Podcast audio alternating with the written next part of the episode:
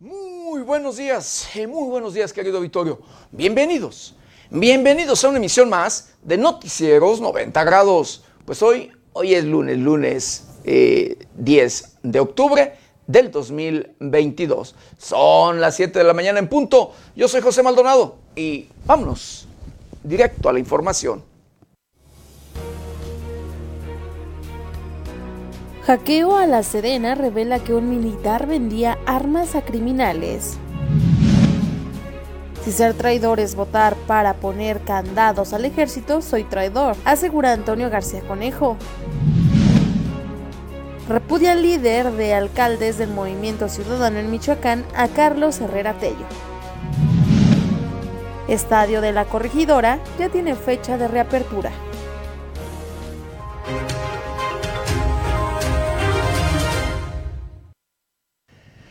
Bienvenidos, bienvenidos a una emisión más de Noticieros 90 grados. Pues sí, hoy, hoy es lunes, lunes inicio de semana, 10 de octubre. 10 días de este, el décimo mes de este año difícil, de este año complicado, de este año preocupante. Difícil, complicado y preocupante en todos, pero en todos los temas. Llámesele en temas financieros, en temas sociales, en temas de política, en temas de educación y por supuesto en temas de salud y corrupción.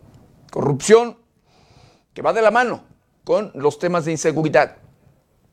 Corrupción que va de la mano, como siempre se lo he dicho, querido auditorio, con delincuencia.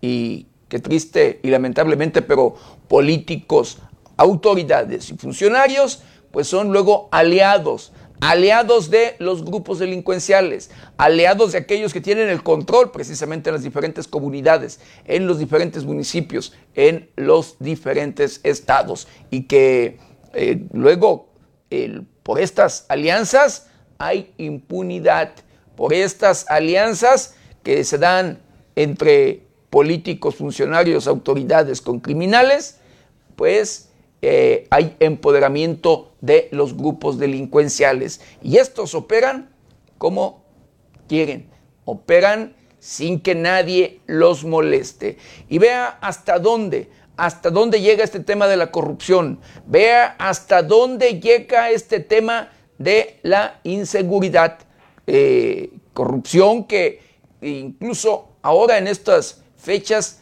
ha salido a reducir varios temas con este hackeo a la Secretaría de la Defensa Nacional, querido auditorio, donde se habla, eh, de acuerdo a filtración por allí de información hackeada, querido auditorio, de que militares, escuche usted, militares vendían armas al crimen organizado, militares vendiendo equipos y armas que al, pues que a los propios delincuentes, a los propios grupos delincuenciales, querido auditorio, armas de la propia Secretaría de la Defensa Nacional, eh, armas y equipo táctico, como ya se lo hemos informado.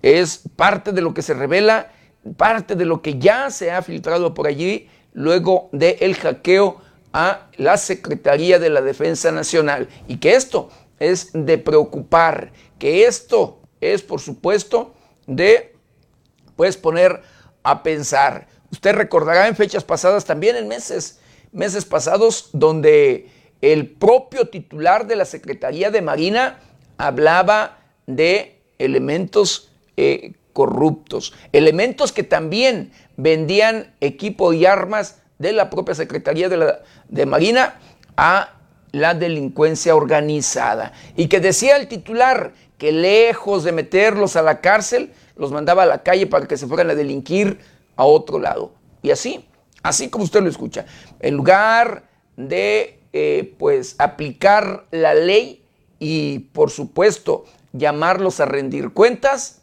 no, este así lo declaró en una mañanera en presencia del presidente de la República de que mejor los mandaban a la calle, los daban de baja para que se fueran a delinquir a las calles. Y así lo dijo.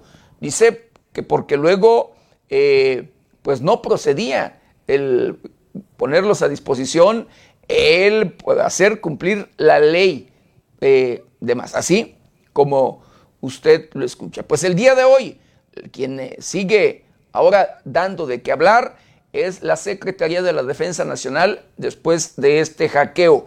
Cosas y temas que ya en muchas de las ocasiones se sabían, que ya en muchas de las ocasiones por allí incluso eran denunciadas por los propios ciudadanos que quienes veían pues de manera sospechoso pues este eh, tema de la relación, de las amistades, de pues estas alianzas entre civiles y autoridades, ¿sí? Y hablando de personal castrense.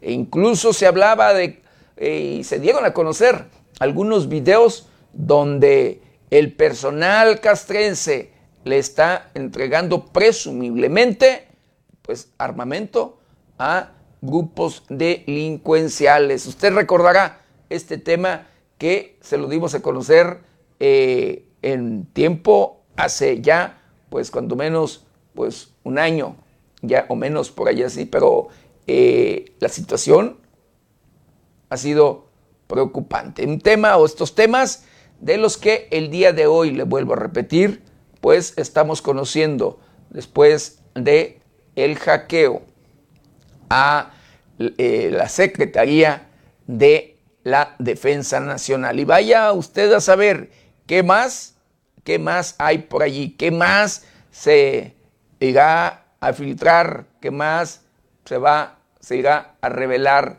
eh, luego de esta, este hackeo a la Secretaría de la Defensa Nacional. Ya son varias cosas que eh, se ha filtrado, son varias cosas que se han dado a conocer, entre ellos, por supuesto, la enfermedad del presidente de la República, la enfermedad que padece Andrés Manuel López Obrador.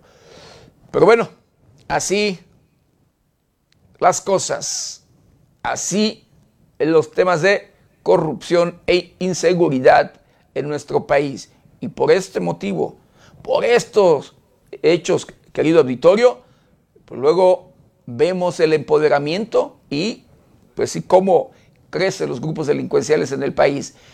El país está invadido, de verdad.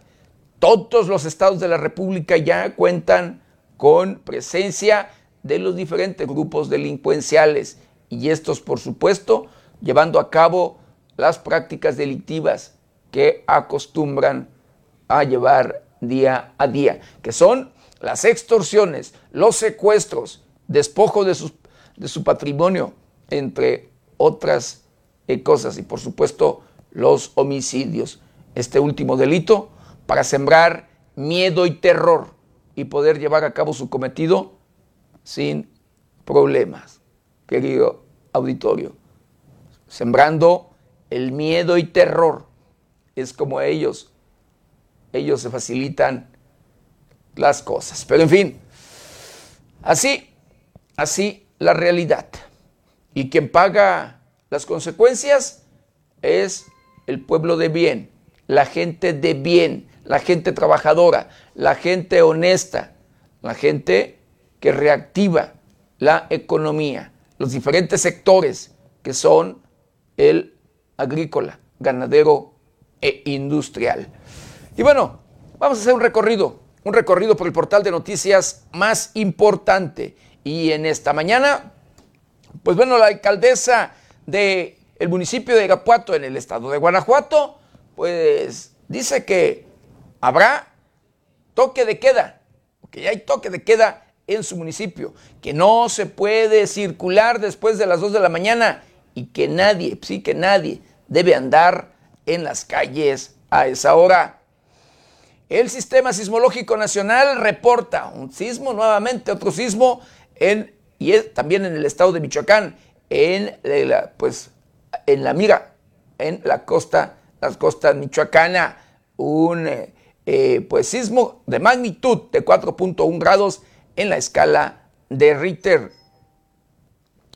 Y bueno, pues le roban, la, roban casa, le roban, se meten a robar a la casa del diputado federal Fernández Noroña. Se llevan, de acuerdo a información, entre otras cosas, dinero. Herido a balazos, un niño de seis años en triple ejecución en Monterrey. Hay otros dos heridos. Jalisco busca arrebatar a Tepito el control de la Ciudad de México. Así lo dice la Secretaría de la Defensa Nacional. Así que el grupo delincuencial de Jalisco, el cártel Jalisco Nueva Generación, pues eh, busca arrebatarle el control, eh, ¿sí? Eh, allí a, en este caso, pues al Tepito en la Ciudad de México. Quieren el control allí de Tepito. Muere un ciclista al ser atropellado en el puerto de Lázaro Cárdenas, Michoacán, y en Jacona balean a un hombre, resultó herido. La Fiscalía General de Justicia del Estado de Michoacán eh, ofrece 100 mil pesos, 100 mil pesos de recompensa por eh, pues quien dé información de un presunto asesino de un menor de edad. Buscan en Apatzingán, Michoacán, a un menor, sí, un menor de edad que fue arrastrado por el río. Salvador Vega, incondicional de Calderón y exsecretario anticorrupción, pidió frenar investigación contra García Luna por lavado de dinero. Persiguen y matan eh, con carros de golf ¿sí? Eh, eh, a patos en el Club Campestre de Morelia, la capital del estado de Michoacán. Y luego de que habían cerrado, usted recordará, le informamos en su momento, el Callejón del Beso, esto en Guanajuato, una vez ya arrancando, por arrancar, eh, pues el Cervantino, Festival Internacional Cervantino, pues bueno, lo habían clausurado, pues ya fue reabierto. Es reabierto de nueva cuenta el Callejón del Beso. Pues estas, estas y otras noticias las encuentra en el portal de noticias 90grados.com.mx. ¿Y ahora qué le parece? Lo invito a que me acompañe a ver juntos un día como hoy.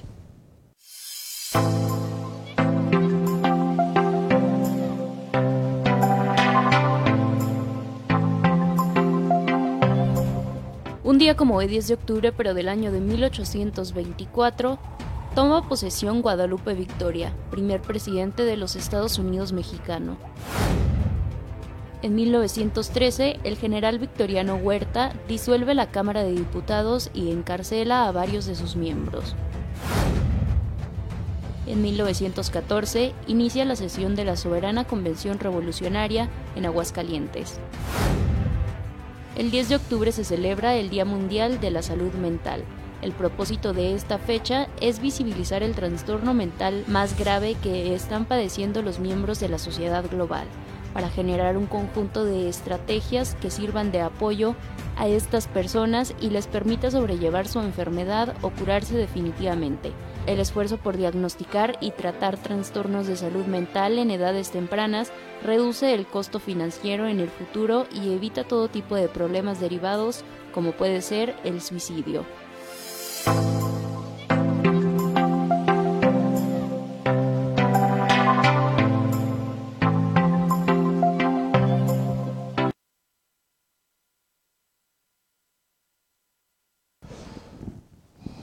Bueno, quiero, mandar saludos, saludos especiales a todo, a todo nuestro auditorio, a todos aquellos que nos ven y nos escuchan a través de las diferentes plataformas de 90 grados. Saludos, saludos especiales a aquellos que nos ven a través de la televisión, los que nos escuchan a través de las diferentes estaciones de radio que se enlazan con este su noticiero preferido y por supuesto, de igual manera, con mucho cariño y respeto a todos, a todos aquellos que nos ven y nos escuchan a través de las diferentes redes sociales de 90 grados. Un saludo a usted a usted, querido Vittorio, que nos ve y nos sintoniza a través de las diferentes plataformas de 90 grados.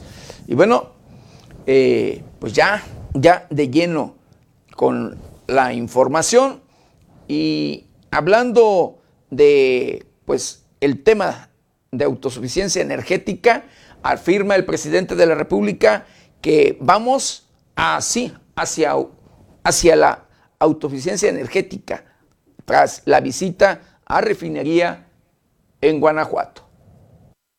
El presidente de México, Andrés Manuel López Obrador, declaró en redes sociales luego de su visita a la refinería de Salamanca, Guanajuato, que vamos hacia la autosuficiencia energética. Agregó que se producirán en México las gasolinas y el diésel que consumimos, con lo cual, afirmó, se mantendrán bajos los precios de estos combustibles estratégicos. Asimismo, indicó que solo en esta entidad se han invertido 6.200 millones de pesos en rehabilitación de plantas. Durante su visita, el mandatario estuvo acompañado por el gobernador del estado, Diego Sinué Rodríguez Vallejo, y el director general de Pemex, Octavio Romero Oropesa, además de otros funcionarios públicos. Con información de la redacción, informó para 90 grados Alejandro Frausto.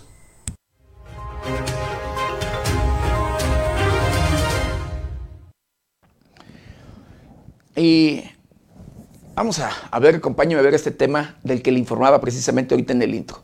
Eh, un, luego del hackeo, del hackeo a la Secretaría de la Defensa Nacional y sí, se ha revelado, se ha filtrado de que pues militares, ¿sí? Eh, o que un militar vendía armas, ¿sí? Vendía armas a criminales una célula de un cártel del narcotráfico que tiene su base en Tejupilco, Estado de México, es surtida con armas y equipo táctico que salen directamente del campo militar número uno. El militar que vende el equipo asegura ser escolta de un coronel que es tanto más corrupto. Así lo revelan informes de la Sedena, revelados por el grupo de hackers Guacamaya, que robó 6 terabytes de información militar. De acuerdo con los informes fechados en junio del 2019, la Sedena descubrió que un militar ofrecía equipo táctico, armas y granadas, además de proporcionar información de movilidad y operativos de Fuerzas Armadas a una célula de un cártel del narcotráfico, que tiene su base en Tejupilco, Estado de México. El 31 de mayo de 2019, el militar ofreció a operadores del grupo delictivo 70 granadas de fragmentación a un costo de 26 mil pesos cada una. La célula delictiva confirmó la compra de ocho de ellas, las cuales fueron entregadas en Atelacomulco, Estado de México. Se lee en el informe militar. En el análisis de metadatos del equipo telefónico utilizado por el militar, las autoridades confirmaron que la base de operaciones del soldado ligado a criminales está en el municipio de Villa De Juárez, cerca del octavo régimen mecanizado de la Sedena. El proveedor de armas y equipo táctico es otro presunto integrante del ejército, a quienes los criminales se refieren como antiguo y que según el análisis de su señal telefónica tiene una base en el campo militar número uno de la Ciudad de México. Otra información del 2019 indica que el militar que abasteció de armas a la célula delictiva es escolta de un mando castrense al que los criminales llaman nuevo comandante y que tiene el rango de coronel. En las llamadas interceptadas por la Sedena, el militar informó a un líder del grupo delictivo que desde hacía dos semanas tenían un nuevo jefe y que forma parte de su escolta. Describió a su superior como un coronel originario de Tepalcatepec, Michoacán, que gusta de dinero, bebida y le entra a todo. Con información de la redacción para 90 grados, Jade Hernández.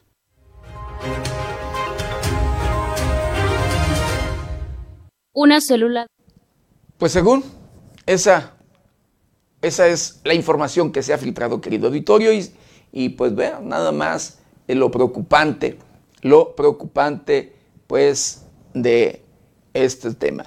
De ser así, imagínense cuántos, a cuántos criminales o grupos delincuenciales se les abastece de armas y que las armas salgan de la propia Secretaría de la Defensa Nacional que sean militares los que, eh, los que, los proveedores de estos grupos delincuenciales, por supuesto que es, es preocupante. Pero bueno, eh, hablando precisamente de este tema que incluso se ha polemizado, que eh, pues los propios senadores llevaron a discutir el tema de si sí o no, pues siguen eh, los militares en las calles y de quienes dicen no confían incluso en la propia Secretaría de la Defensa Nacional, quienes no confían en los militares, bueno, pues hay quien dice que sí, en este caso, que sí, sí confían, en este caso es el presidente municipal de la capital michoacana, Alfonso Martínez Alcázar, quien dice yo sí confío en el ejército y que buscaría, por supuesto, coordinación con eh, la Secretaría de la Defensa Nacional. Eh, experiencia, lo que hemos trabajado en nuestra ciudad, yo sí confío en el ejército. El presidente municipal de Morelia, Alfonso Martínez Alcázar, manifestó su confianza en el personal castrense luego de la información expuesta tras el hackeo a la Secretaría de la Defensa Nacional y la aprobación del Senado para la prolongación del periodo en que las Fuerzas Armadas podrán hacer labores de seguridad pública. En entrevista, el edil señaló que él confía en el ejército mexicano por la experiencia que ha tenido hasta ahora con la colaboración y destacó la necesidad de trabajar coordinados igual que con el gobierno del estado. El tema de la militarización, el concepto original es mientras se refuerzan las policías municipales, estatales y federales, eh, que el mando sea civil, las policías tengan la labor de la seguridad. Y mientras eso sucede, que el ejército nos ayude. Pero cuando no ves que se esté haciendo el esfuerzo de reforzar las policías municipales, estatales y federales, pues entonces ese es el tema a discusión. Asimismo, Alfonso Martínez consideró que el modelo de seguridad implementado por su administración, así como el trabajo de la Policía Municipal basado en el modelo de justicia cívica, debe ser implementado en el país, pues cuenta con el respaldo de distintas asociaciones y de otros gobiernos municipales. Reportó para 90 grados Luis Manuel Guevara.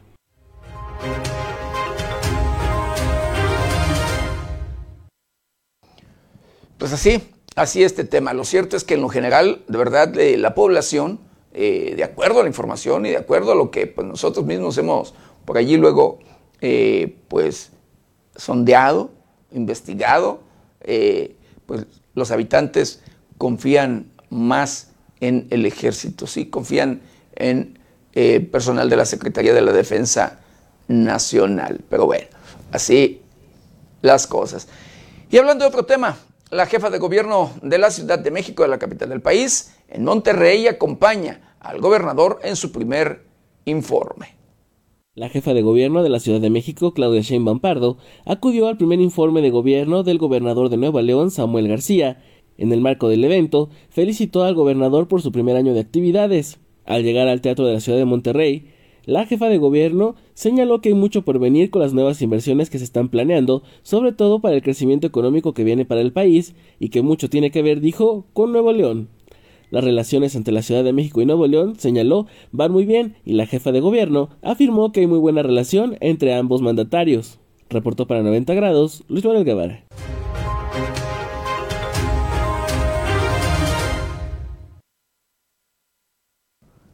Bueno, y hablando de otro tema y de aspiraciones en este, en este caso, querido auditorio, pues bueno, eh, un deportista, un eh, eh, futbolista, usted lo conoce, Jürgen Damm, pues jugador del América, asegura que quiere ser presidente.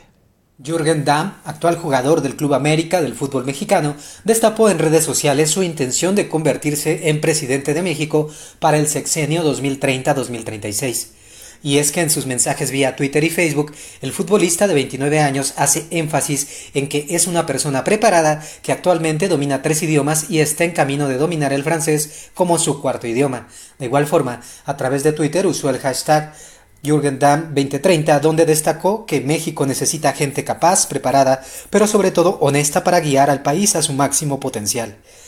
México necesita gente capaz, preparada, pero sobre todo honesta para guiar al país a su máximo potencial. Déjenme levantar la 14 con la gran ave y jugar 5 años más, apenas tengo 29, para después mandar hermosos centros, indicaciones desde Palacio Nacional, Jürgen Damm 2030, escribió el futbolista en sus redes sociales.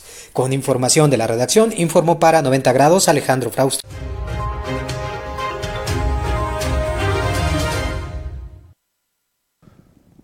Y bueno, pues un trágico accidente eh, deja como resultado eh, pues a un senador, el senador Faustino López Vargas y a su esposa Pilar Hernández sin vida.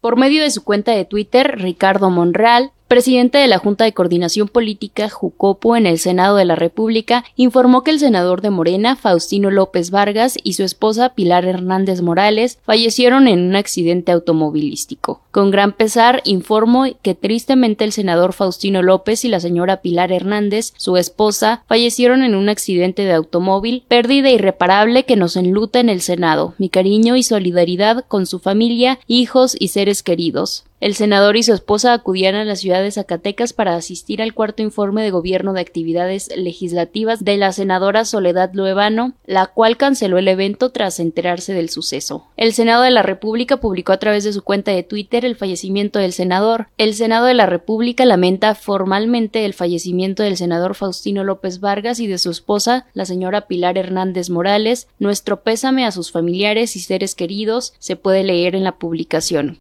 Con información de la redacción para 90 grados, Jade Hernández.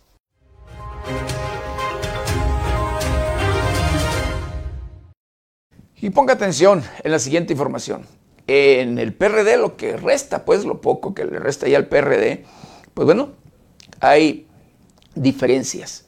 Porque el dirigente nacional, Jesús Zambrano, quien pertenece a la corriente nueva izquierda, de estas corrientes que que hay en, el partido de El Sol Azteca, pues este, el dirigente nacional apoya a Silvano y el PRI su proyecto de ir, de ir por eh, pues, la candidatura a la presidencia de la República. Pero los integrantes, integrantes de esta, de esta corriente nueva izquierda, pues se inconforman y dicen, ellos no están de acuerdo, no están de acuerdo con este apoyo a Silvano Aureoles.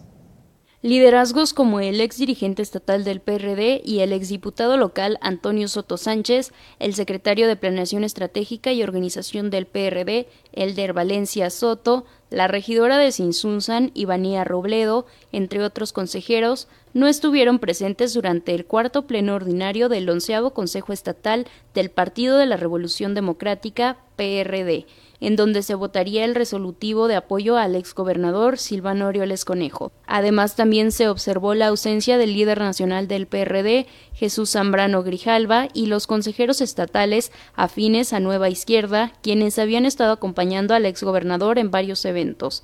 En entrevista, el líder estatal del PRD, Octavio Campo Córdoba, reconoció que existen desencuentros tras lo ocurrido con Antonio García Conejo, pero confió en que estos pueden ser solucionados en el marco del diálogo. Asimismo, el exgobernador de Michoacán, Silvano Aureoles Conejo, que asistió a este encuentro, aseguró que en un consejo estatal nadie tiene que ver con el anuncio de la candidatura. Fuentes consultadas al interior del PRD apuntan que si bien no existe ruptura, sí existe una inconformidad en una nueva izquierda por la incongruencia con que algunos perredistas han actuado en temas torales como la militarización del país. Este domingo se desarrolló en el Consejo Estatal donde se votaría un resolutivo en apoyo a la ruta de fortalecimiento del PRD y al proyecto que encabeza el ex gobernador de Michoacán. De esta forma quedó en la presidencia de la mesa directiva del onceavo Consejo Estatal del PRD Marco Antonio Lagunas Vázquez, Lucila Martínez Manríquez continuó en la vicepresidencia y Marco Aurelio Nava Cervantes como secretario. Con información de la redacción para 90 grados, Jade Hernández.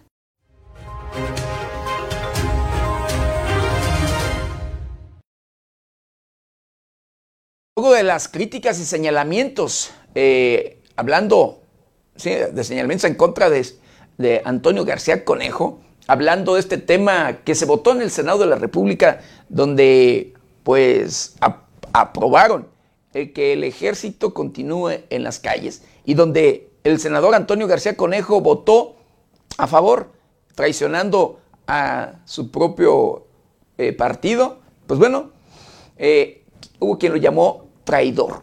Y este se defiende. Antonio García Conejo dice que si dice, soy traidor, si soy traidor es por votar y ponerle candados al ejército. Dice, así lo dice Antonio García Conejo.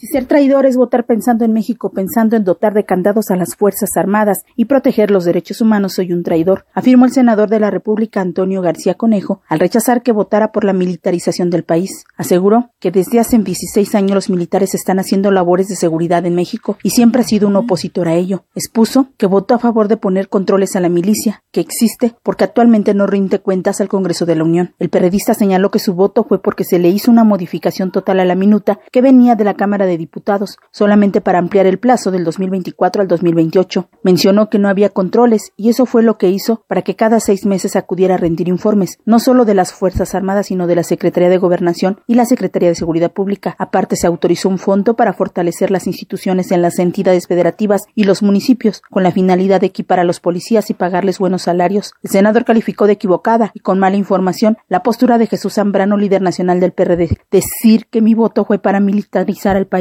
no es así, de ninguna manera. Hay quizá mala información, concluyó. Para 90 grados América Juárez Navarro.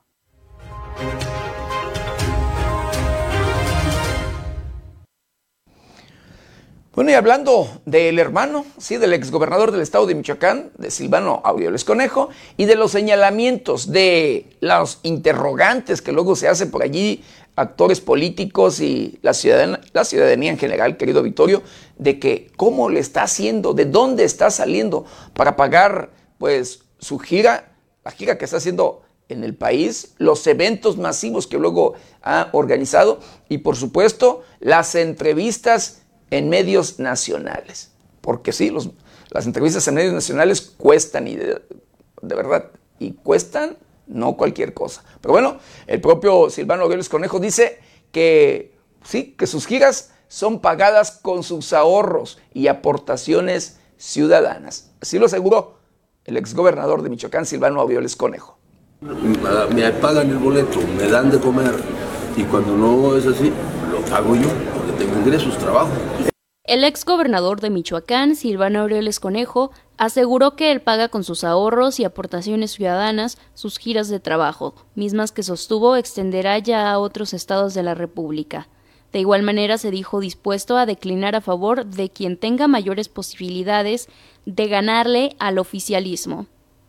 El ex gobernador de Michoacán también aseveró que frente a los señalamientos del gobernador de Michoacán por su presunto desvío de recursos es porque le tienen miedo.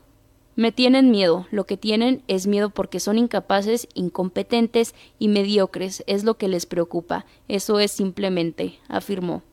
Asimismo, al asistir al Consejo Estatal del PRD, el exmandatario estatal sostuvo que sus recorridos los financian con recursos que corresponden a sus ahorros y aportaciones que dan otros ciudadanos que confían en sus proyectos. Agregó que existe plena confianza en que se construya la alianza porque tiene claro que solamente en conciliación se va a poder ganar al oficialismo, si no, no. Hasta el oficialismo, Morena y sus satélites van a en alianza. Nosotros, la oposición, no debería construir una alianza sólida, fuerte para ganar el 24, dijo. Aureoles Conejo señala que es militante y fundador del PRD, Falta mucho tramo por recorrer y dijo que es así como él lo ha hecho. También pide que levanten la mano posibles aspirantes mujeres y hombres en el PAN. Hay por lo menos cinco o seis, que en el PRI, también posible aliado porque no sabemos qué va a pasar en esto, han levantado otros tantos y el PRD, yo quiero que levante la mano los que queramos y si hay otros compañeros o compañeras, bienvenidos. Lo que sí voy a estar muy insistente es en el método, dijo. Se pronunció por un método transparente, democrático, abierto para elegir a candidato o candidata y expresó que ha planeado que lo hagan en elecciones primarias y en la urna organizadas por el INE.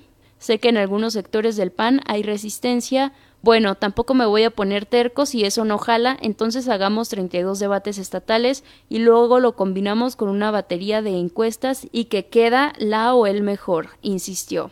Arioles Conejo finalmente sí se dijo dispuesto a declinar a favor de alguien que esté en mejor condición que él para competir al oficialismo. Encantado de la vida, concluyó. Con información de la redacción para 90 grados, Jade Hernández.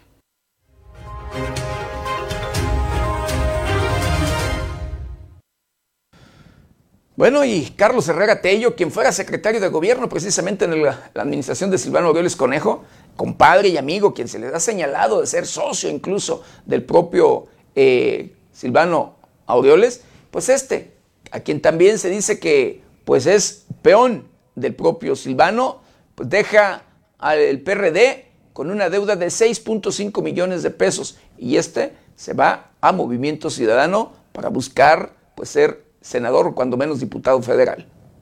El ex candidato a la gubernatura de Michoacán, Carlos Herrera Tello, se unió a las filas de Movimiento Ciudadano, dejando millones de deuda al PRD y que junto con el PAN y el PRI lo arroparon en el pasado proceso electoral para ser gobernador. Fue el pasado viernes que se dio a conocer la afiliación del legado político Silvano Aureoles al partido Movimiento Ciudadano con el que Aureoles estaría negociando desde meses atrás.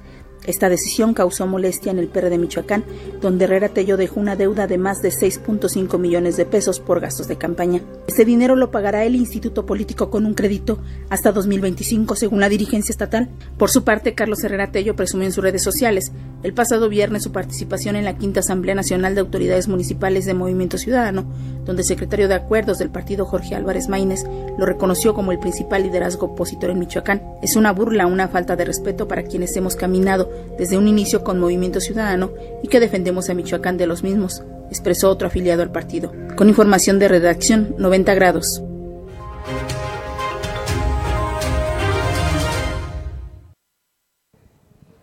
Pues sí, no, no es bienvenido. Y sí, es repudiado Carlos Herrera Tello en este partido de Movimiento Ciudadano. El propio líder de alcaldes de este partido eh, político, pues repudia y lo así lo da a conocer. Luego de que circuló una fotografía del ex candidato del PAN, PRI, PRD a la gubernatura por Michoacán, Carlos Herrera Tello, junto al dirigente nacional del Partido Movimiento Ciudadano, Dante Delgado, el coordinador de los presidentes municipales del Movimiento Naranja, giró un comunicado en el que repudió la posible llegada del perredista a ese instituto político. A continuación el comunicado que circuló a medios el presidente municipal de Yurécuaro, Moisés Navarro Arellano, quienes hemos construido desde hace años una agenda ciudadana en Michoacán, aún con obstáculos, pocos recursos y contracorriente, sabemos lo difícil y gratificante que es ver el crecimiento que ha tenido Movimiento Ciudadano en el Estado a lo largo de los años. Este crecimiento no ha sido de la nada, ha sido fruto del esfuerzo de cientos de personas que a lo largo y ancho del territorio michoacano han creído en el proyecto, en sus causas, en quienes lo hemos encabezado, en una nueva forma de hacer política y sobre todo en que un mejor futuro para las y los michoacanos es posible. Por eso, hoy rechazamos y condenamos la imposición de personajes que representan a la vieja política que ha llevado a Michoacán y al país a un estado de impunidad falta de democracia, corrupción y en donde la voz ciudadana no es escuchada. Carlos Herrera Tello, ex candidato de la alianza PRI-PAN-PRD, representa todo eso, pues que no se nos olvide que fue el candidato impuesto por el exgobernador Silvano Aureoles Conejo para mantener el control del Estado, aún saliendo de su administración y con ello detener todas las denuncias que pesan sobre él. Las y los michoacanos hemos vivido las consecuencias del gobierno silvanista y hoy su nombre, así como aquellos que son sus vínculos políticos más directos, llevan la mancha de traición y mal gobierno. Hoy, Movimiento Ciudadano tiene la oportunidad de demostrar que es un proyecto distinto, que en lo nacional, en lo estatal y en lo local somos la alternativa para cambiar las cosas y para caminar a un mejor México. Eso solo será posible poniendo, como dice nuestro coordinador nacional, Dante Delgado, a los ciudadanos al centro y sus causas al frente. Más de 80 mil votos michoacanos ganados a la buena, con propuestas, con ideas y con causas. Refrendan que vamos caminando bien como proyecto y que vamos creciendo. Elegir el camino fácil dará solo un mensaje, que somos más de lo mismo. Por ello, las y los referentes en Michoacán defenderemos que Movimiento Ciudadano siga siendo eso, ciudadano. Estamos seguros que si el camino es con la sociedad y no con los intereses políticos, el futuro será naranja. Con la información de la redacción para 90 grados, Sergio Reinel.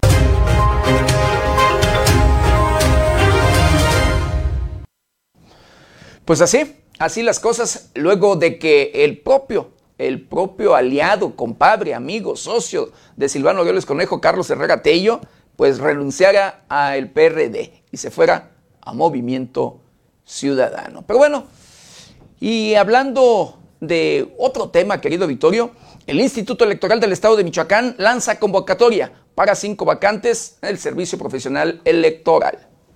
De manera conjunta, el Instituto Nacional Electoral y el Instituto Electoral de Michoacán convocan a la ciudadanía interesada a ingresar al Servicio Profesional Electoral Nacional a participar en el concurso público del Servicio Profesional Electoral del Instituto Electoral de Michoacán 2022 para ocupar una de las cinco plazas vacantes en distintas áreas. La convocatoria vigente del 5 al 14 de octubre del 2022 busca integrar a los mejores perfiles con base en su mérito profesional en las actividades relacionadas al fortalecimiento de la democracia, organización de procesos electorales libres, equitativos y confiables que den garantía a los derechos político-electorales de los michoacanos. Las vacantes disponibles son técnico o técnica de la contencioso electoral, técnica de educación cívica exclusiva para mujeres, técnica de organización electoral exclusiva para mujeres, técnico o técnica de participación ciudadana y técnico o técnica de vinculación con el Instituto Nacional Electoral. Los requisitos marcan la necesidad de tener ciudadanía mexicana, estar inscrito en el Registro Federal de Electores y contar con credencial para votar vigente, no haber sido registrado por algún partido político a cargo alguno de elección popular en los últimos tres años, cumplir con los demás requisitos del perfil de cargo o puesto sujeto a concurso y aprobar las evaluaciones o procedimientos que el INE establece para cada convocatoria. Esta convocatoria completa se puede consultar en www.im.org.mx. Las inscripciones se realizan en la plataforma en línea concurso público-spn.ine.mx. Con información de la redacción, reportó para 90 grados Luis Manuel Guevara.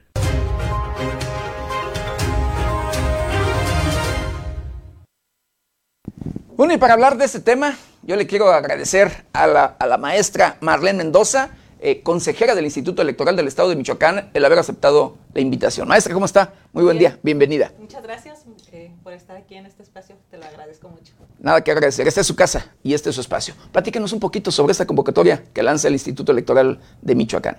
Sí, es una convocatoria que lanza el Instituto Nacional Electoral a todos los organismos públicos locales.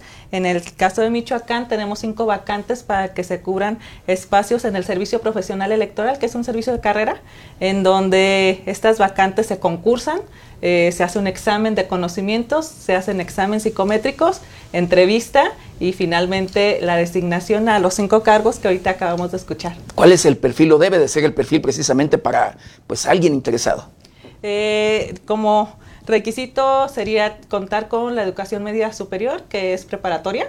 Eh, y conocimientos en la materia electoral, no necesariamente eh, más grados, sin embargo, una parte de la revisión curricular pues tiene que ver con la experiencia y con la información que se cuente en la materia por eso es importante eh, entrar a la página del Instituto Electoral de Michoacán, en el banner específico del concurso, porque ahí viene una guía de conocimientos para poder hacer este examen. Eh, son cuestiones de conocimientos básicos como lenguaje, comunicación, matemáticas. Eh, después viene un apartado ya técnico que es en materia electoral. El examen tiene una aproximado del 60% de participación para la calificación el otro 10% son el examen psicométrico y bueno, finalmente un 30% de entrevistas. ¿Puede participar quien sea, incluso algún miembro este, activo de algún partido político? No, ellos sí tienen impedido. Eh, serían representantes partidistas, militantes, son los que no pueden participar.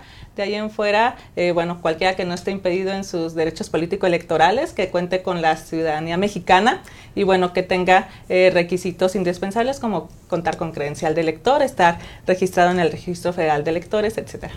Entonces, no tiene que ser eh, miembro de algún partido político, que sea miembro activo, digamos, de algún partido político, porque puede ser un ciudadano que, como todo, con pues valga, pues puede, que tenga su corazón en algún partido político, pero no activo.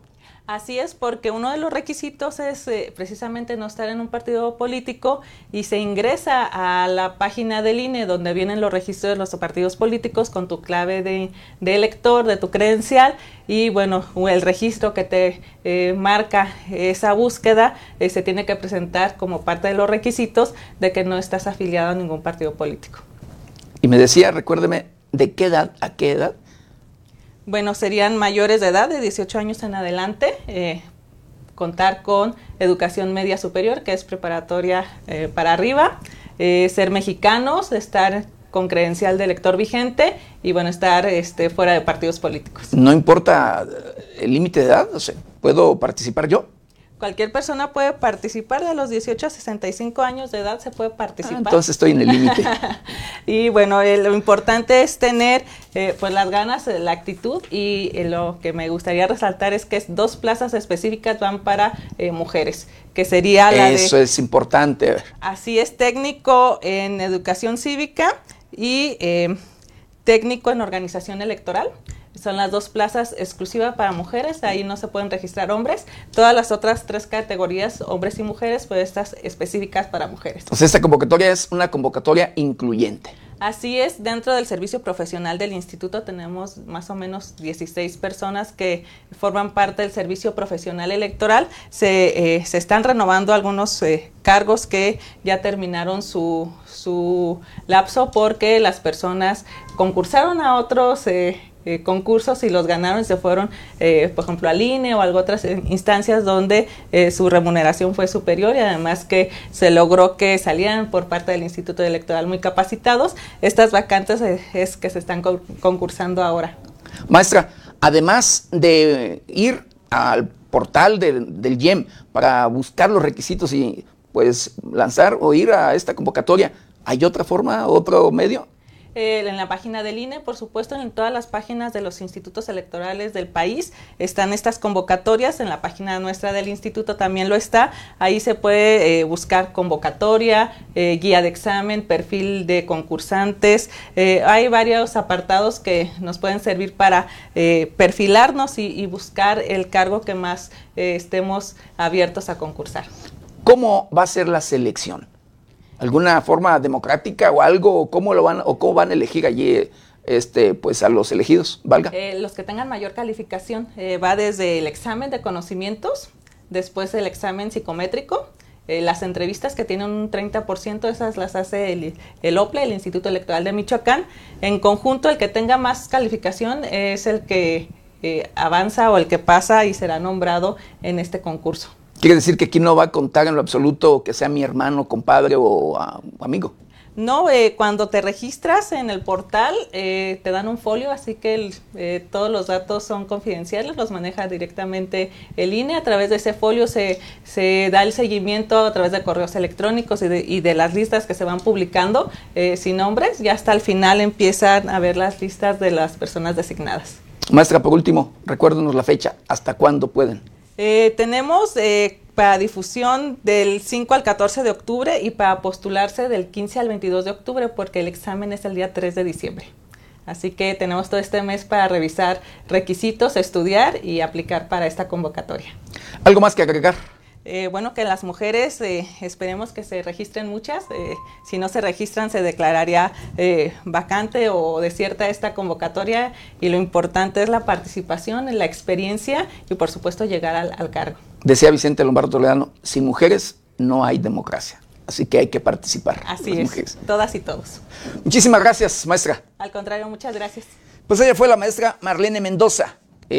pues, valga, es me decía consejera. consejera, del Instituto Electoral del Estado de Michoacán, y bueno, quien lanza esta convocatoria. Ahí está, para aquellos interesados que quieran eh, participar y quieran formar parte de este Instituto Electoral del Estado de Michoacán, pues allí, de verdad que créanme que es una carrera, porque sí se da una carrera allí. Hay quien, a quienes conozco que tienen años, años participando en ese tema electoral y buscando, desde luego, pues mejorar las condiciones democráticas de el país y en este caso particular del estado de Michoacán. Y bueno, continuando, continuando con la información, pues bueno, en Michoacán regresa el ranking de entidades con mayor número de asesinatos en el país. En la primera semana de octubre, Michoacán regresó al ranking de las entidades del país con mayor número de homicidios dolosos, esto de acuerdo a las cifras del gobierno federal. Fueron 37 asesinatos del primero al 7 de octubre en Michoacán.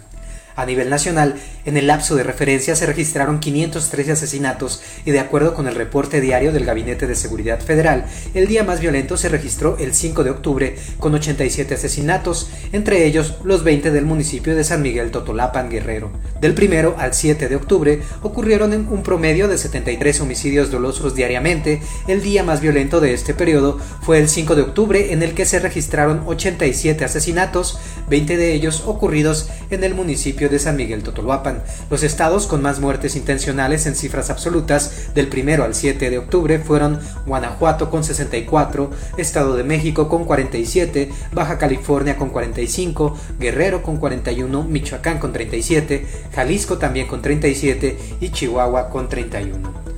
Con información de Sergio Cortés Eslava, informó para 90 grados Alejandro Frausto.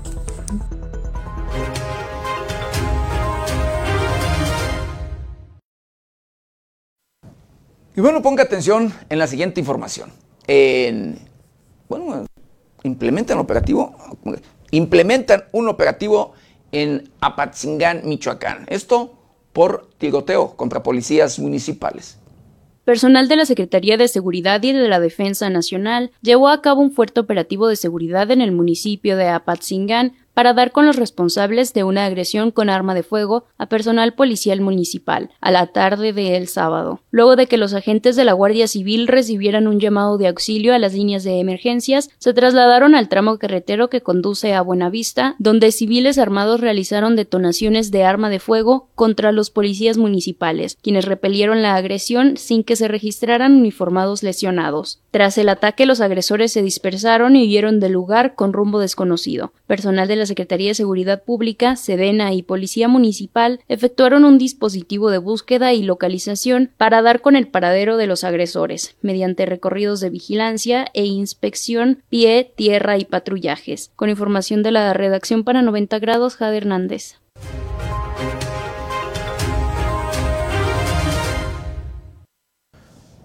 Bueno, y el párroco José Luis Segura, querido Victorio, eh, pues alerta, escuche usted, de que hay riesgo, riesgo de eventos violentos o de enfrentamientos, esto en el municipio de Buenavista, Michoacán.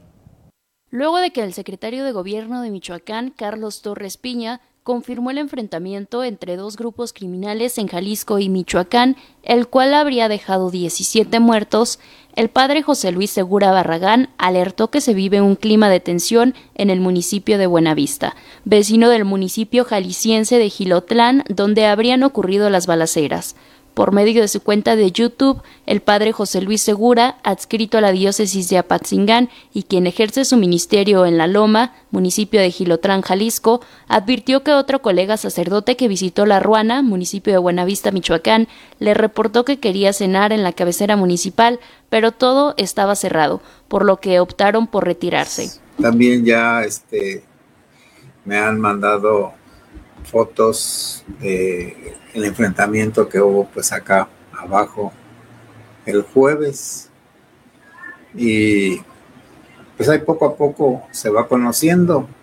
Nada más que este insisto en que es muy a cuentagotas y muy pocas personas se animan a compartir lo que vieron o lo que grabaron el clima de tensión en Buenavista y municipios aledaños vienen desde el enfrentamiento ocurrido en varias localidades de Gilotlán entre el miércoles 5 y el jueves 6 de octubre, del cual informaron en 90 grados, el cual dejó una cifra extraoficial de por lo menos 17 muertos no confirmados aún por las autoridades.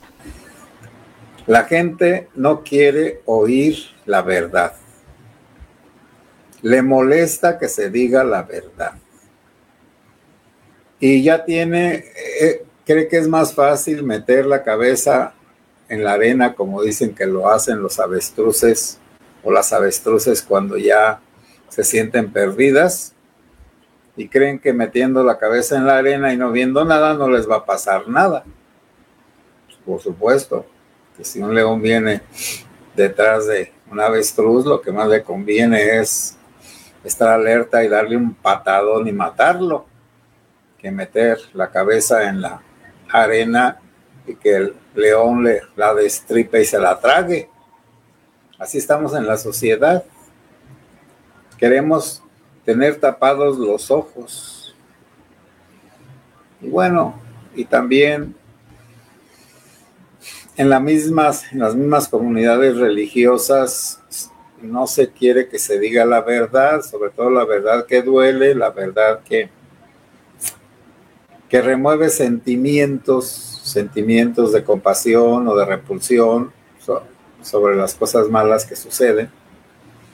Entonces quieren predicaciones atontantes, vacuas, sin contenido. Bueno, entonces la violencia aquí sigue y está latente y posiblemente suceda algo más que ese enfrentamiento que hubo en ese lugar que se llama La Colmena, cerca del Colorín. Son ranchitos perdidos en las serranías, en esta serranía de Jalisco. Y por otro lado, pues nosotros tenemos que hacer algo.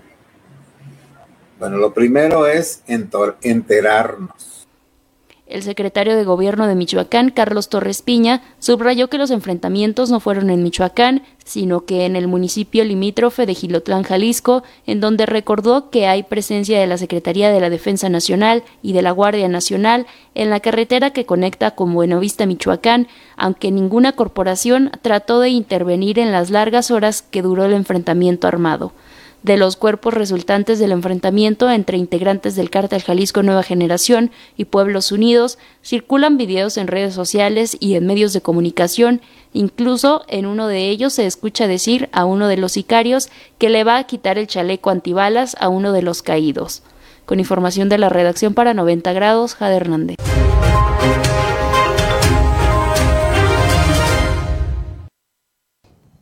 Pues bueno, autoridades de Michoacán y el propio padre José Luis Segura pues confirman este hecho, este enfrentamiento que pues por allí no confirmaban autoridades ni de Jalisco ni de Michoacán. Pero se registra este hecho en el estado de Jalisco. Y hablando de otro tema, eh, pues estudiantes, cuando menos 50 estudiantes de secundaria, esto en Chiapas, se intoxican por consumo de droga. Poco más de 50 alumnos de una secundaria resultaron intoxicados por ingesta de drogas dentro del plantel que se encuentra ubicado en el municipio de Bochil, en el estado de Chiapas. De acuerdo a los reportes, los hechos se dieron en la escuela secundaria Juana de Asbaje. Los alumnos presentaron un cuadro de intoxicación a causa de la ingesta de una presunta cocaína, como se muestra de manera extraoficial en algunos estudios de laboratorio que habrían sido realizados a los jóvenes. De acuerdo con el reporte de padres y madres de familia, los menores coinciden en que bebieron y comieron de lo que se oferta en la cafetería de la escuela. Fue por medio de videos compartidos a través de redes sociales donde se mostraron los momentos de angustia que les tocó vivir a los padres de familia, al ver a los menores de edad desorientados y en crisis nerviosa como parte de la intoxicación. A los adolescentes se les ve con su uniforme escolar mientras son atendidos por paramédicos. A otros los suben en ambulancias para ser trasladados al hospital. De acuerdo al reporte del Instituto Mexicano del Seguro Social, hasta las 23 horas del viernes, en la clínica rural de Bochil se atendían a 56 estudiantes estables. Un alumno más se encontraba delicado y fue trasladado al Hospital General de Zona número 2 en Tuxtla Gutiérrez. Los pobladores indicaron que los estudiantes intoxicados del turno vespertino tuvieron náuseas, cefalia, sudoración, dolor estomacal y desmayos. Con información de la redacción para 90 grados, Alexis Parra.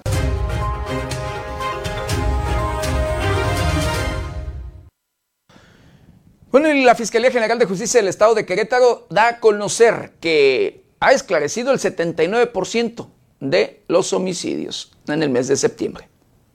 Durante el mes de septiembre, la Fiscalía General del Estado de Querétaro detuvo a 12 personas por el delito de homicidio, lo que representa el 79% de eficiencia respecto a las carpetas iniciadas en el mismo mes. Respecto al delito de feminicidio, se detuvo a dos posibles intervinientes en el mismo número de carpetas iniciadas. Además, se complementaron 127 órdenes de aprehensión, principalmente por los delitos de violencia familiar y robo calificado. En seguimiento a las colaboraciones institucionales con otros estados, se detuvo a 19 personas más.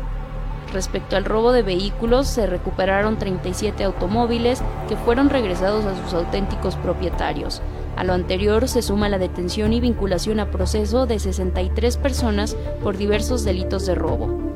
En atención a los delitos de violencia contra la mujer, se dictaron y proporcionaron medidas de protección a 329 ofendidas, además de 65 personas detenidas por violencia familiar, violencia de género, abuso sexual, entre otros.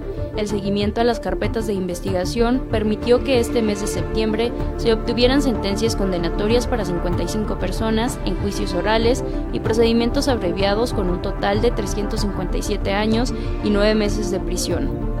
También se realizaron cateos a 45 domicilios distintos en donde se detuvieron a 37 personas. Además, se aseguraron 10 armas de fuego, 84 cartuchos útiles, 9 vehículos con reporte de robo o alteración en su número de serie, 698 dosis de drogas y 16 kilos de narcótico aún sin dosificar. Con información de la redacción para 90 grados, Jade Hernández.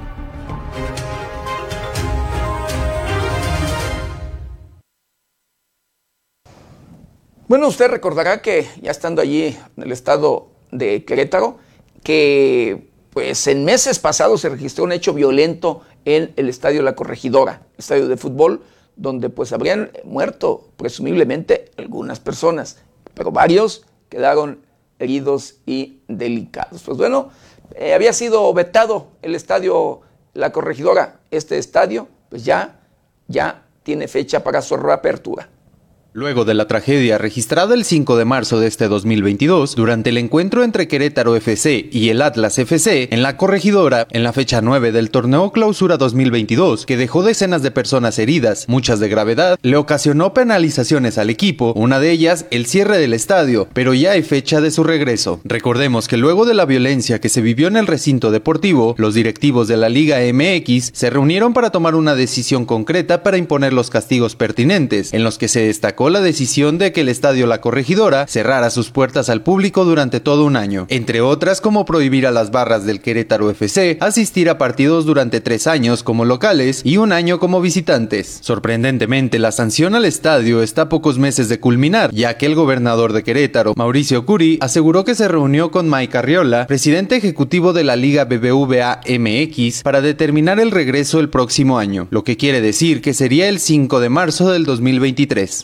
Hace una semana con Mike Arriola en México. El 5 de marzo vuelve a abrirse al público sin la barra, señaló el mandatario estatal. Con información de la redacción para 90 grados, Alexis Parra.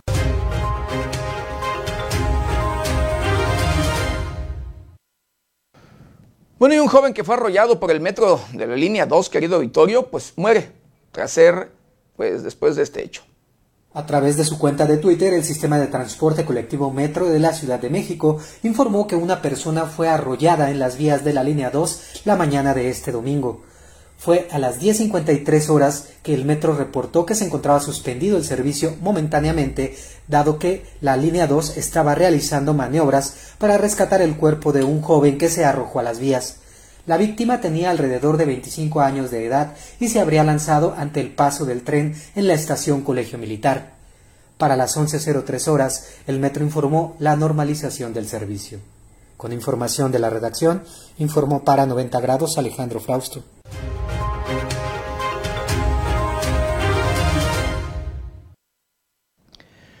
Bueno, la Secretaría de Salud del Estado de Michoacán, con Barrio Bienestar, eh, brinda atención de salud de salud mental en los municipios afectados por sismos.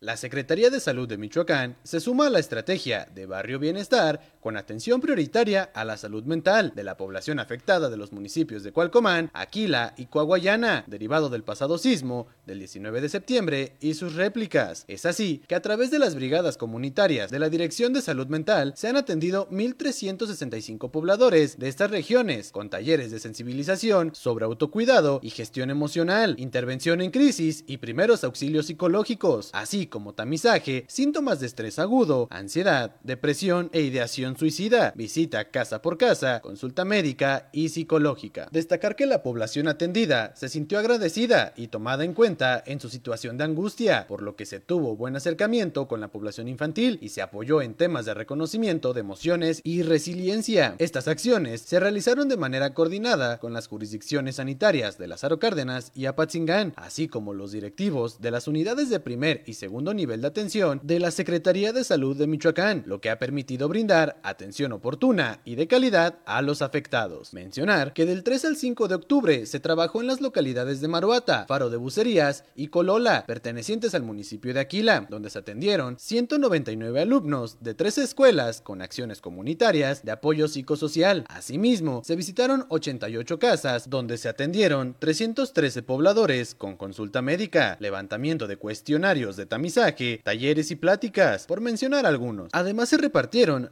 923 trípticos y volantes con información de prevención y promoción para el cuidado a la salud. Con la información de la redacción para 90 grados, Sergio Reinel.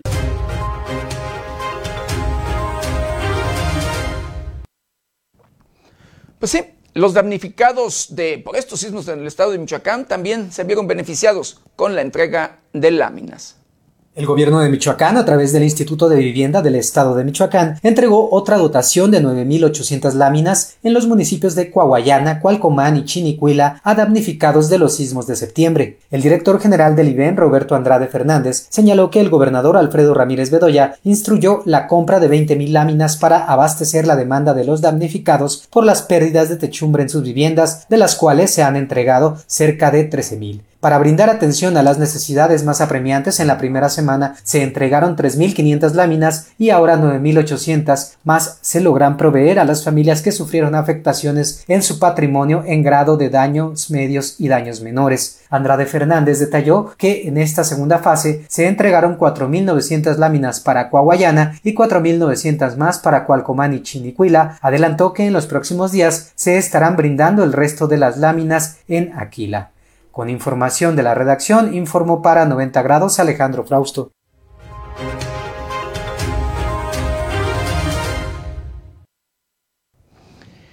Bueno, y el gobierno de Michoacán, a través de la Secretaría de Salud de la entidad, pues da a conocer que eh, brindarán y están brindando tratamiento de eh, pues cáncer de mama totalmente gratuito.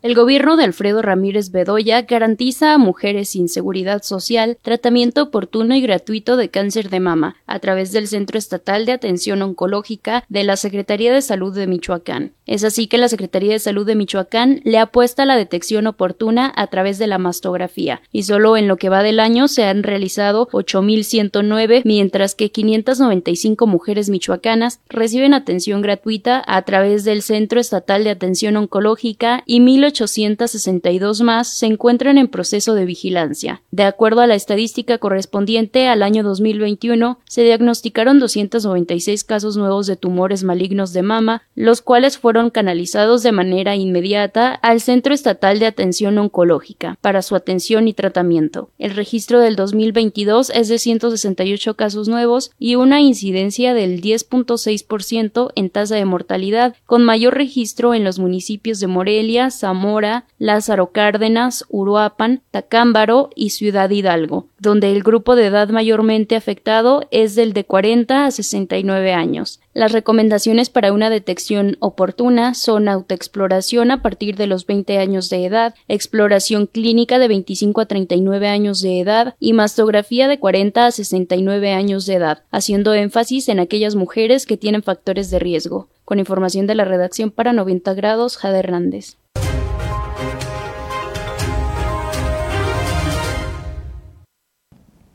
Y bueno, de manera constante le hemos dado a conocer, querido auditorio, el cambio de uso de suelo que se hace de manera criminal, esto en el estado de Michoacán. Y esto para sembrar, ¿sí? acabar con los bosques, acabar con los pinos, acabar con los pulmones del planeta, de nuestro planeta, y cambiarlos por aguacates, por árboles de aguacate, por este, el famoso oro verde.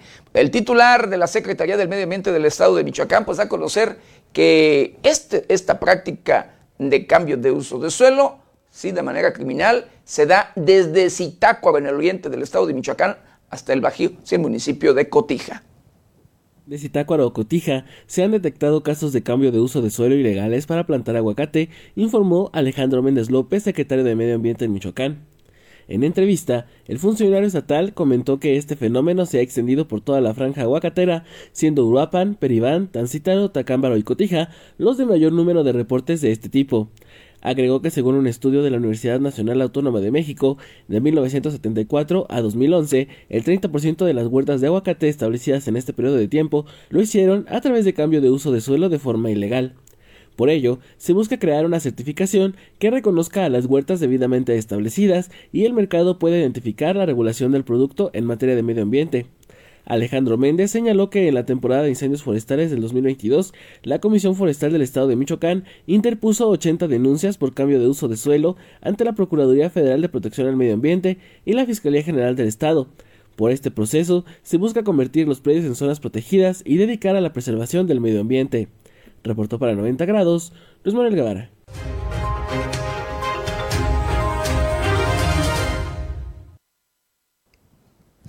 El propio titular del Medio Ambiente del Estado de Michoacán pues da a conocer ¿sí? que investigarán, escuche usted, investigarán huertas de aguacate que invaden zonas arqueológicas. Son varias, varias zonas arqueológicas invadidas por huertas de aguacate, eh, unas de ellas registradas en Tingambato, en el municipio de Tingambato, otras registradas en Zacapu, entre otros lugares de la geografía michoacana. La Secretaría del Medio Ambiente de Michoacán investigará la invasión de huertas de aguacate a zonas arqueológicas del estado, informó Alejandro Méndez López, titular de la dependencia. En entrevista, el funcionario estatal señaló que algunos académicos actualmente realizan estudios sobre el aguacate en distintas áreas. Descubrieron que en Tingambato hay una huerta de este fruto que posiblemente haya invadido ruinas arqueológicas. Subrayó que se proporcionarán las coordenadas a la Secretaría del Medio Ambiente para interponer las denuncias correspondientes ante la Procuraduría Federal de Protección al Ambiente, Profepa. Agregó que anteriormente se descubrió que de Zacapo a Morelia hay varios sitios arqueológicos, por lo que no se descarta que otros cultivos se encuentran invadiendo zonas arqueológicas, no solamente de aguacate. Alejandro Méndez explicó que posteriormente se tendrá que dar aviso al Instituto Nacional de Antropología e Historia para dar continuidad a las investigaciones arqueológicas, además de notificar a la Profepa en caso de cambio de uso de suelo. Reportó para 90 grados Luis Manuel Guevara.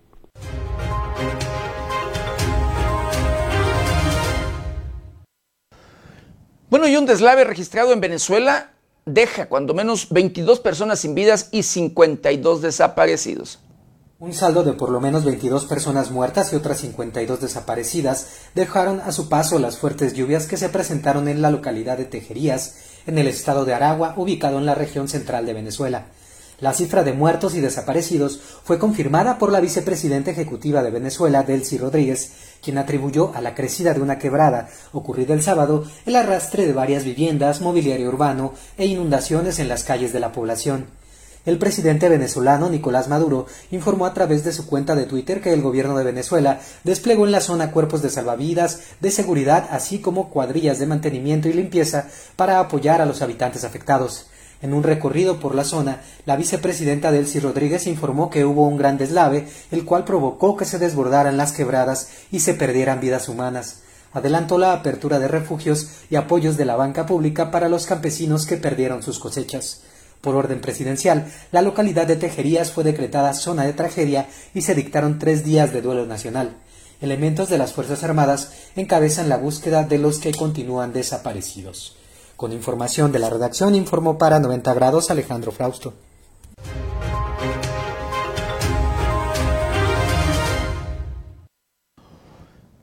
Y bueno, Chichen Itza pues se llena de visitantes porque la serpiente lunar de otoño desciende de, de la pirámide. Pero bueno, parece que tenemos problemas. Pero bueno, vamos a. Hablando de fútbol, sí, hay que, hay que estar pendientes de este tema, ¿eh? de, de, de, este, pues, la serpiente lunar. Si puede, hay que ir a Chichen Itza a visitar, y no nada más Chichen Itza, los diferentes lugares arqueológicos de nuestro país.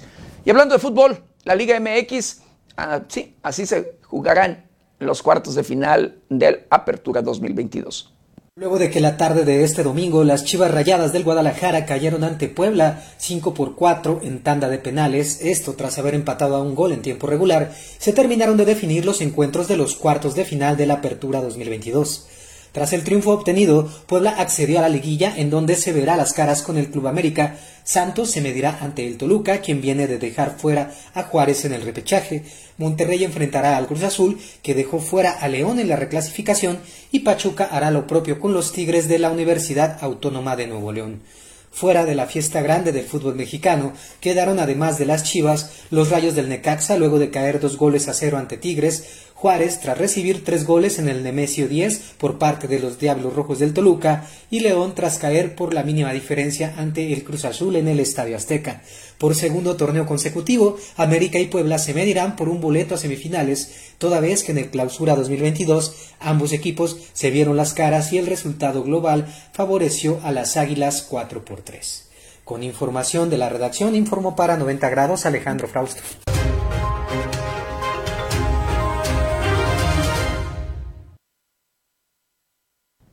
Y bueno, para que no nos sorprendan los cambios climáticos, acompáñeme a conocer el pronóstico del tiempo para las próximas horas.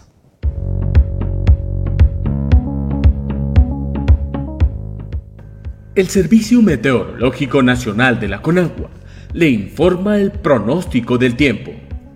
Para hoy, el sistema frontal número 3 sobre el oriente del Golfo de México, un canal de baja presión sobre el suroeste de dicho golfo y la circulación del ciclón tropical Julia al sureste del Golfo de Tehuantepec provocarán un temporal de lluvias con precipitaciones puntuales torrenciales en zonas de Veracruz, Oaxaca, Chiapas y Tabasco puntuales intensas en Campeche y Quintana Roo, y puntuales muy fuertes en Puebla y Yucatán. A su vez, se prevé viento de componente norte, con rachas de 70 a 90 km por hora en Oaxaca, Chiapas y el Istmo y Golfo de Tehuantepec, con rachas de 60 a 70 km por hora en la costa de Veracruz, así como rachas de viento de 50 a 60 km por hora en Tabasco, Campeche, Yucatán y Quintana Roo además de oleaje de 2 a 4 metros de altura en el Golfo de Tehuantepec y de 1 a 3 metros de altura en costas de Veracruz. Por otra parte, la masa de aire frío que cubre la mesa del norte y la mesa central ocasionará ambiente frío durante la mañana y noche en dichas regiones, con posibles heladas en zonas montañosas. En tanto que un canal de baja presión desde el noroeste hasta el occidente de México y la corriente en chorro subtropical sobre el norte y noreste del país generarán lluvias puntuales fuertes en Chihuahua, Coahuila y Tamaulipas, además de chubascos vespertinos en Nuevo León, Durango, San Luis Potosí y Michoacán. Finalmente, se pronostica ambiente vespertino cálido a caluroso, con temperaturas de 35 a 40 grados Celsius en zonas de Baja California, Baja California Sur, Sonora, Sinaloa y Nayarit.